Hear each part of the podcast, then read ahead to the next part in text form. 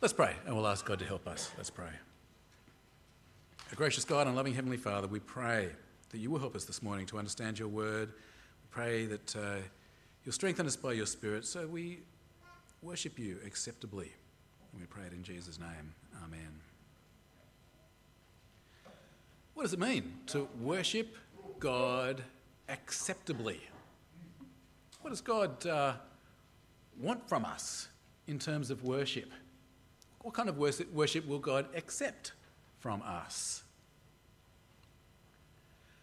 Uh, I take responsibility for the, the, the, shape of our church gatherings here on Sundays. I basically determine the style of what we do.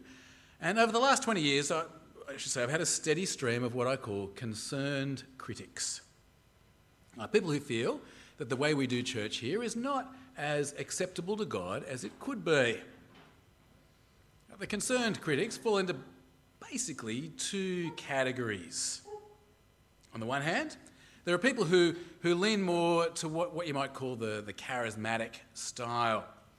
People like that often criticise me. Uh, they say that our church is too structured, uh, too constrained, too formal. They say, we need, they say we need to sing for longer and we need to get into the emotion more. Uh, raise our hands, dance, express our joy in the Lord Jesus Christ instead of looking like we've sucked a lemon or something like that. They say that we need to allow more space for people to contribute as the Holy Spirit leads them. Don't worry so much about following a fixed order of service. We should have opportunity for people to, to get in and to, to prophesy or exercise other spiritual gifts. Uh, some people, over the years, some people who hold to this kind of view, they've told me that in our church we are quenching the work of the Holy Spirit and we, we, we lack the joy of our salvation. On the other hand, uh, there are people who lean more to what I would call a traditional style. Uh, people like that often criticise me as well. Uh, they say that our church is irreverent. Uh, some have said over the years that I should be wearing clerical robes. It's disgraceful that I would wear jeans. I should at least wear a suit. Uh, there are people who've left this church over the years because the children are too noisy and disruptive. And again, there's criticism of the music. Uh, some people don't like the use of instruments like drums. Uh, some people would wa- rather that we sang older style songs. People like this in the past have told me that uh, in our church we are disrespecting the holiness of God. We're failing to reflect the majesty uh, uh, uh, of his, we wouldn't have enough a sense of his awesome majesty. This is a much debated topic among Christians. It's a matter of deep concern to many people, including to me. And and, and it flows from this important question What does it mean to worship God acceptably?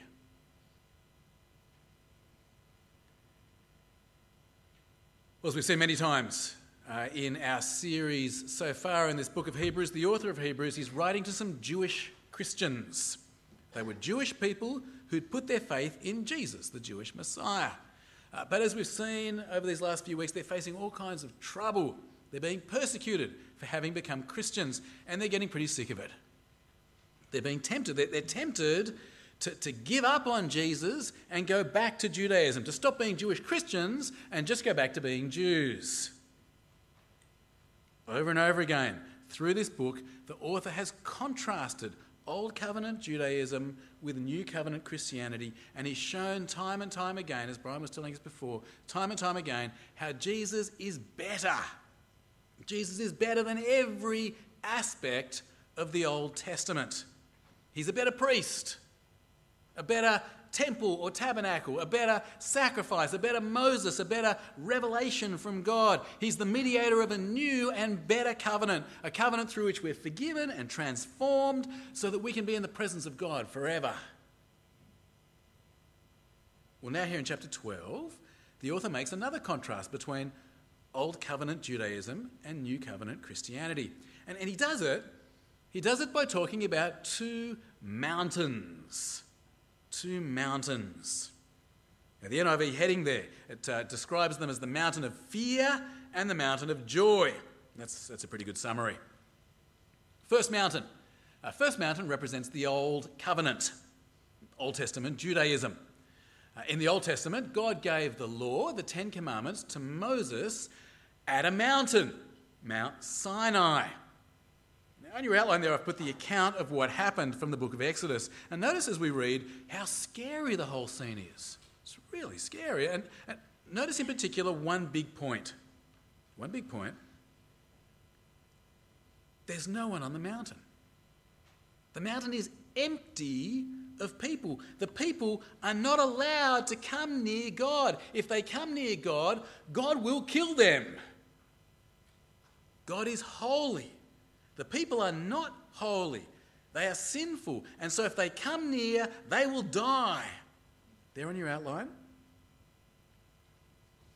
The Lord said to Moses, I'm going to come to you in a dense cloud so that the people will hear me speaking with you. The Lord will come down on Mount Sinai on the sight of all the people. Put limits for the people around the mountain and tell them, Be careful that you do not approach the mountain or touch the foot of it. Whoever touches the mountain is to be put to death. On the morning of the third day, there was thunder and lightning with a thick cloud over the mountain and a very loud trumpet blast. Everyone in the camp trembled. Then Moses led the people out of the camp to meet with God, and they stood at the foot of the mountain. Mount Sinai was covered with smoke because the Lord descended on it in fire. The smoke billowed up from it like smoke from a furnace, and the whole mountain trembled violently. As the sound of the trumpet grew louder and louder, Moses spoke, and the voice of God answered him. The Lord descended to the top of Mount Sinai and called Moses to the top of the mountain. So Moses went up, and the Lord said to him, Go down and warn the people so they do not force their way through to see the Lord, and many of them perish. Can you imagine being there? It's scary stuff. And did you see? No one can come near, with the exception of Moses. No one can come near. Sinners in the Old Testament are not welcome to draw near to God It reminds me, I have to say, do you remember uh, back in chapter uh, 9 of Hebrews where he was talking about the Old Testament tabernacle? The author was talking about the tabernacle. And remember, he was saying that in the holiest place, no one was allowed in. No one was allowed in.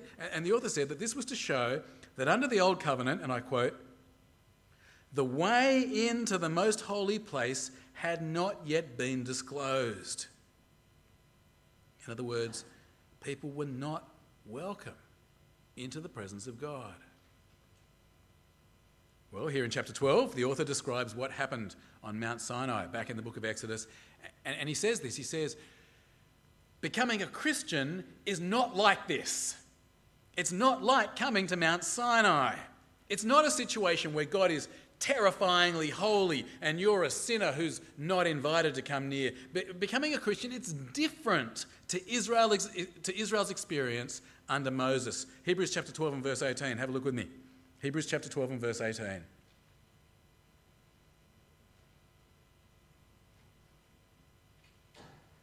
You have not come to a mountain that can be touched and that is burning with fire, to darkness, gloom, and storm, to a trumpet blast, or to such a voice speaking words that those who heard it begged that no further word be spoken to them because they could not bear what was commanded. If even an animal touches the mountain, it must be stoned to death. The sight was so terrifying that Moses said, I am trembling with fear. If you had to give a modern picture of this mountain, I, I think it'd be the same picture that we had with the, tab- the tabernacle that we talked about in chapter 9, remember, uh, with the nuclear sign. I think if you have to give a modern picture of this, it, it's something like a nuclear zone with big signs up everywhere. Keep out! Stay away! You're not welcome. Come in here to the holy presence of God and you're dead.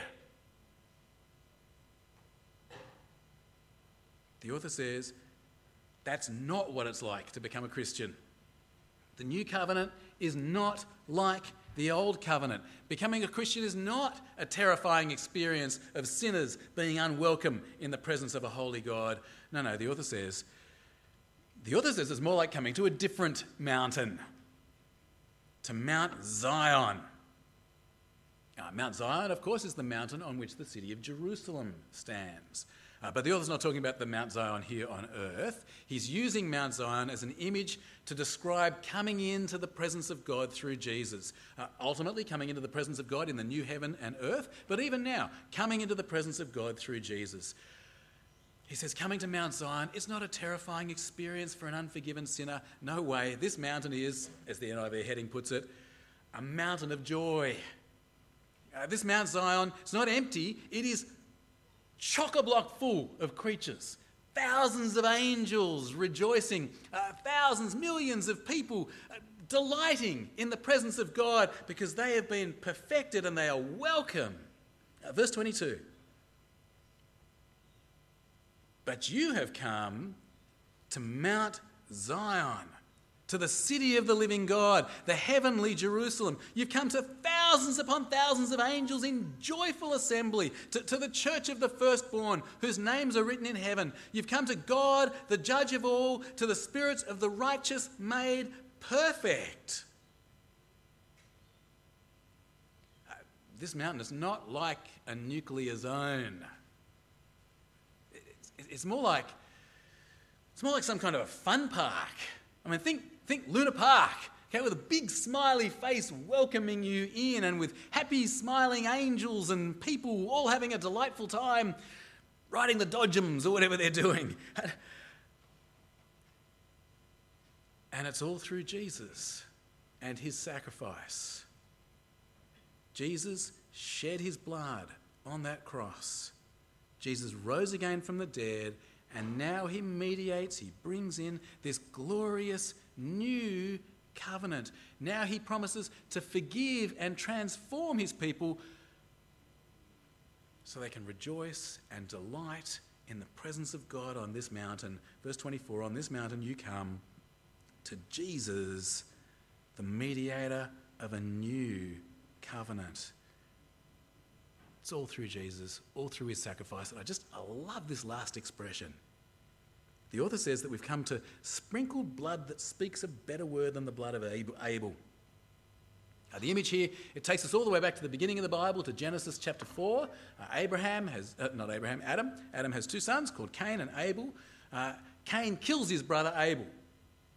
God questions Cain about it. Cain tries to get out of it. But God says this, and I've put it on your outline. God says to Cain, the Lord said, What have you done? Listen, your brother's blood cries out to me from the ground. Now you're under a curse and driven from the ground, which opened its mouth to receive your brother's blood from your hand. Abel's blood cried out for vengeance. It, cried out for justice. It cried out that sin be punished. It cried out that you've got to go away. But Jesus' blood shed on the cross speaks a better word. Jesus' blood sprinkled to establish this new covenant, it speaks a better word. Uh, Jesus' blood doesn't cry out for justice, for vengeance, not like Abel's blood. No, no, Jesus' blood cries out for forgiveness. Jesus' blood cries out for mercy. Jesus' blood cries out, welcome. Uh, Jesus' blood turns the mountain of fear into this mountain of joy. Verse 24 again. You come to Jesus, the mediator of a new covenant, and to the sprinkled blood that speaks a better word than the blood of Abel. You see, being, becoming a Christian, it's, it's not like being a Jew. It's a whole different thing. You don't come as a sinner unable to enter God's presence. You don't have to come with animal sacrifices. You, you come as God's forgiven, transformed, and transforming child, joyfully welcomed into the presence of God. It's great news. Great news if you're a Christian, magnificent news. But if, like the original readers of Hebrews, you're a Jewish Christian being tempted to give up on Jesus and go back to, Juda- to, to Judaism just being Jewish, well, it's a strong warning, isn't it? After all these things that God has done, all these glorious things, it would be a really, really bad idea to go back. Uh, the author tells his readers, he says, you must not refuse God's call to stick with Jesus.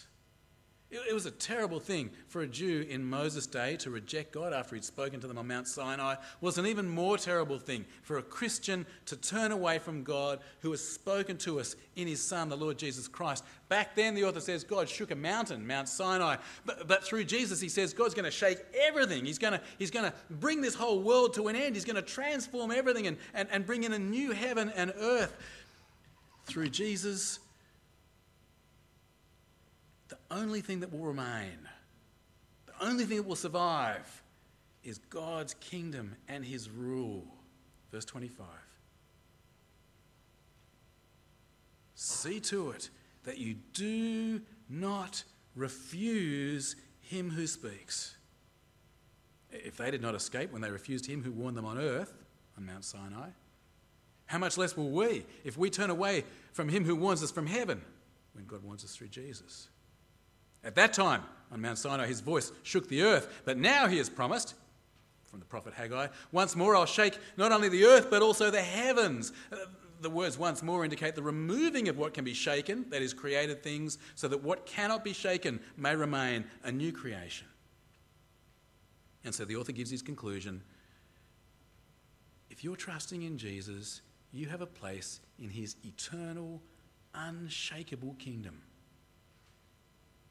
That is magnificent. It's wonderful. We should be so thankful.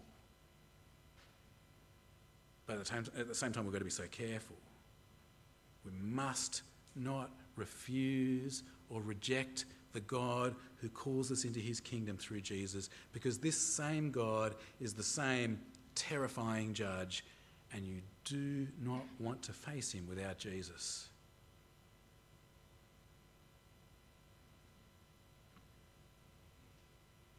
God is a, a, terrifying, holy God who at the same time has graciously loved us and forgiven us and welcomes us as his children. How do you respond then to a God like that? Well, the author calls on his readers to worship God acceptably. That is, in context, stick with Jesus and don't go back. And, and be both reverent and thankful. Both are appropriate. Verse 28. Therefore, since we are receiving a kingdom that cannot be shaken, let us be thankful. And so worship God acceptably with reverence and awe, for our God is a consuming fire.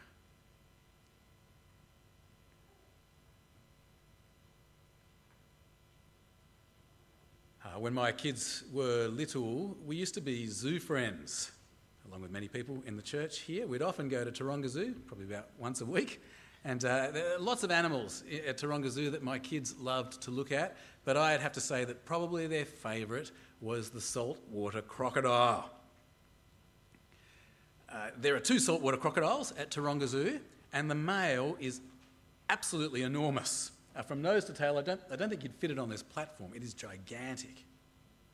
Now, one section of the crocodile's cage, it's in a couple of sections. There's sort of a watery section. If you show up and the crocodile's under the water, you never even see it, which is very disturbing when you've got four little children. Um, but uh, there's, there's one section of the crocodile cage. It's set up like a sandy beach, and there's a large glass wall. I remember sometimes we'd go to the, and, and the crocodile would be sunning itself on the sand, and its head would be right up against the glass wall. Best day ever. Uh, my kids thought it was the greatest thing. Uh, they, they would lean with their faces right up against the wall, uh, just a couple of centimetres away from this animal, and they would be squealing with delight. I reckon it's a bit of a picture of the worship that the author of Hebrews is talking about here. Uh, my kids were joyfully in the presence of this crocodile, delighted at being in his presence. They felt no fear, they were thankful to be there. And yet at the same time, they could sense the awesome power and danger of this crocodile. And they knew that if they didn't come into the presence of the crocodile in the right way, that is, with a thick glass wall between them, they knew if they came in any other way, they would be destroyed. Through Jesus, we can come joyfully, safely into the presence of God. We can and we will delight forever in being with Him. We will feel no fear. We'll be thankful to be there, squealing with delight. But at the same time, we'll always know that God is awesomely powerful and dangerous. And if we don't come into His presence the right way, that is through Jesus alone. If we don't come into His presence through Jesus alone, we'll be destroyed. All right. What can you see what's here in this passage today? It's pretty vivid, isn't it? This picture of uh, this contrast. The author contrasts Mount Sinai with Mount Zion, the Old Covenant with the New Covenant. The contrast couldn't be any greater, could it? It's nuclear zone versus Luna Park, mountain of fear versus mountain of joy. Great news for a Christian. If you come to Jesus, you're coming to a mountain of joy, but there's that warning, isn't there? And the readers and we, we've got to heed the warning they must not give up on Jesus. In Jesus, they have an eternal hope, an eternal kingdom. They've got to come to God through Jesus alone. Worship God acceptably through Jesus alone, with, with, thanks and with joy, and also with reverence and awe. Okay. Okay, well, let's think about applying this passage to ourselves today. Now, to do that, I want us to come back to the question that we asked at the beginning what does it mean to worship God acceptably? What does it mean to worship God acceptably? Now, by far the most important thing to say is this you worship God acceptably by putting your faith in Jesus. You worship God acceptably by putting your faith in Jesus. Me to be more theologically accurate, Jesus worshipped God acceptably by his life, death, and resurrection, and by putting our faith in Jesus, the Holy Spirit unites us with him, and his worship is accepted as ours. So it's a bit of a mouthful. We worship God acceptably through Jesus. Now, Jesus is a bit like that glass wall on the crocodile exhibit. Through Jesus, we can approach God without fear. Through Jesus, we can approach God with joy and delight. You know, I reckon that uh, whatever form of church worship, we've got to keep this in mind. Now, on the charismatic side, if, if you think that you're coming into the presence of God through singing or anything like that, you just need to be a bit careful. The only way that you can come to God is through Jesus. It's only through Jesus that our worship is acceptable, not through some ecstatic experience. I vividly remember one time being in a, in a, a charismatic service and they sang the same song 28 times I was counting. Uh, it was actually words from this, uh, this um, passage. They were singing about our God as a consuming fire. He reigns through all the earth over and over and over again, people rolling their eyes on the backs of their heads. And, and, and the leader was saying, Can you feel the presence of God among us? Ba That is not the presence of God among you. That is the feeling you get when you sing a song over and over and over again until your eyes roll into the back of your head. Similarly, for those on the more traditional side, if you think that you're coming into the presence of God because you've got that sense of awe, being in a beautiful cathedral or hearing a choir or, or organ and, and beautiful old hymns or something like that, you just got to be very careful.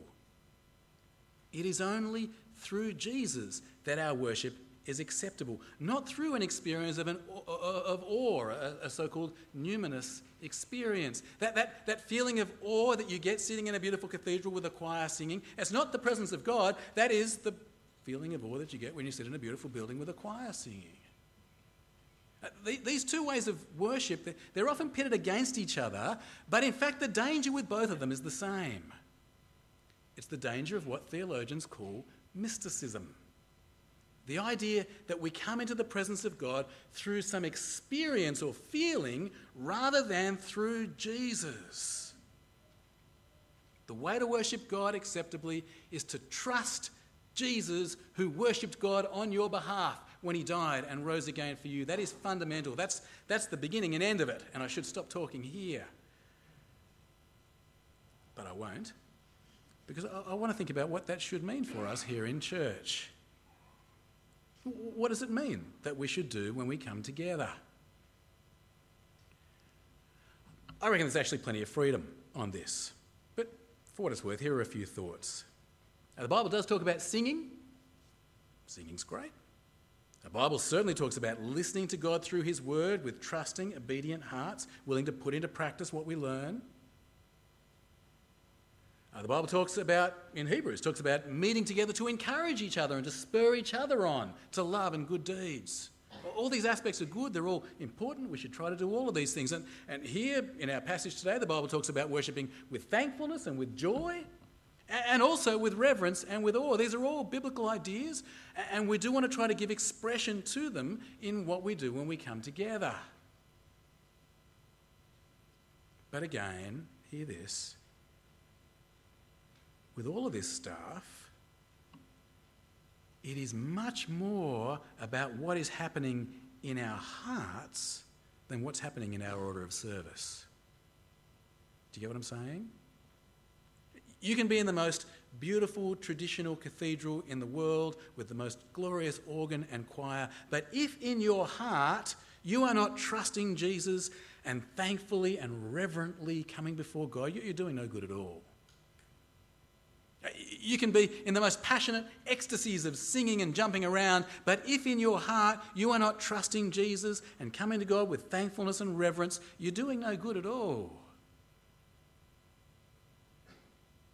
Now, personally, I think that it is possible with what we do week to- uh, together, week by week, for us to encourage each other.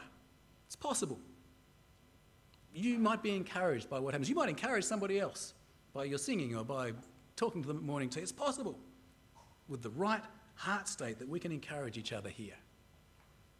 I think it's possible for us to listen humbly to God's word in a way that does change our lives and grow us in faith in Christ if we come with the right hearts. I think it's possible for us here to respond to God with joy and with reverence. Probably not if we've rushed in 15 minutes late from having everything go wrong. But with prepared hearts, I think it's possible to worship God here with joy and with reverence through the Lord Jesus. Now, I got to say, I wouldn't mind seeing some more reverence. Wouldn't mind seeing people show up 10 minutes early instead of 15 minutes late and preparing their hearts. I think we can be too casual in our approach as if we're approaching some mate instead of the holy, awesome God of the universe. I wouldn't mind seeing some more joy and emotion. I think we can be a bit inhibited I agree with the sentiments of many of my concerned critics over the years. But the reality is, it's all about our hearts. Much more about our hearts than our order of service. And so it's important that we do prepare our hearts week by week. Think about what we're doing. Who are we coming to meet with? A final thing I want to say about acceptable worship is this, and we're going to cover this over the next couple of weeks as we look at chapter 13. Acceptable worship is much more than what we do together in church. Acceptable worship is how we live Monday to Saturday, not just what we do on Sunday. As I say, that's chapter 13. We'll think about it the next couple of weeks. Friends, uh, we worship a God who is a consuming fire, a terrifying, holy judge. Don't forget it. We, should, we worship a God who loves us who the, through the life, death, and resurrection of Jesus welcomes us into his presence without fault and with great joy. Don't forget it. So, friends, let's worship him acceptably. Let's come to him through Jesus alone with thankfulness and joy. Let's come to him through Jesus alone with reverence and awe. Let's pray. Our gracious God and loving Heavenly Father, we thank and praise you for the extraordinary privilege it is that we could come into your presence we acknowledge that it's only through the worship of the Lord Jesus Christ, who lived and died and rose again from the dead for us. We thank you that by trusting him, we're united to him, and his worship is accepted as ours, so that you do accept us. Do please help us to trust Jesus, to never ever dare to come to you in any other way than through him. But Lord, week by week, as we try to express our trust in Jesus, will you help us to have well prepared hearts so that we do thank you and rejoice in you, and so that we do reflect on your awesome majesty as well. Help us in this, we pray, in Jesus' name. Amen.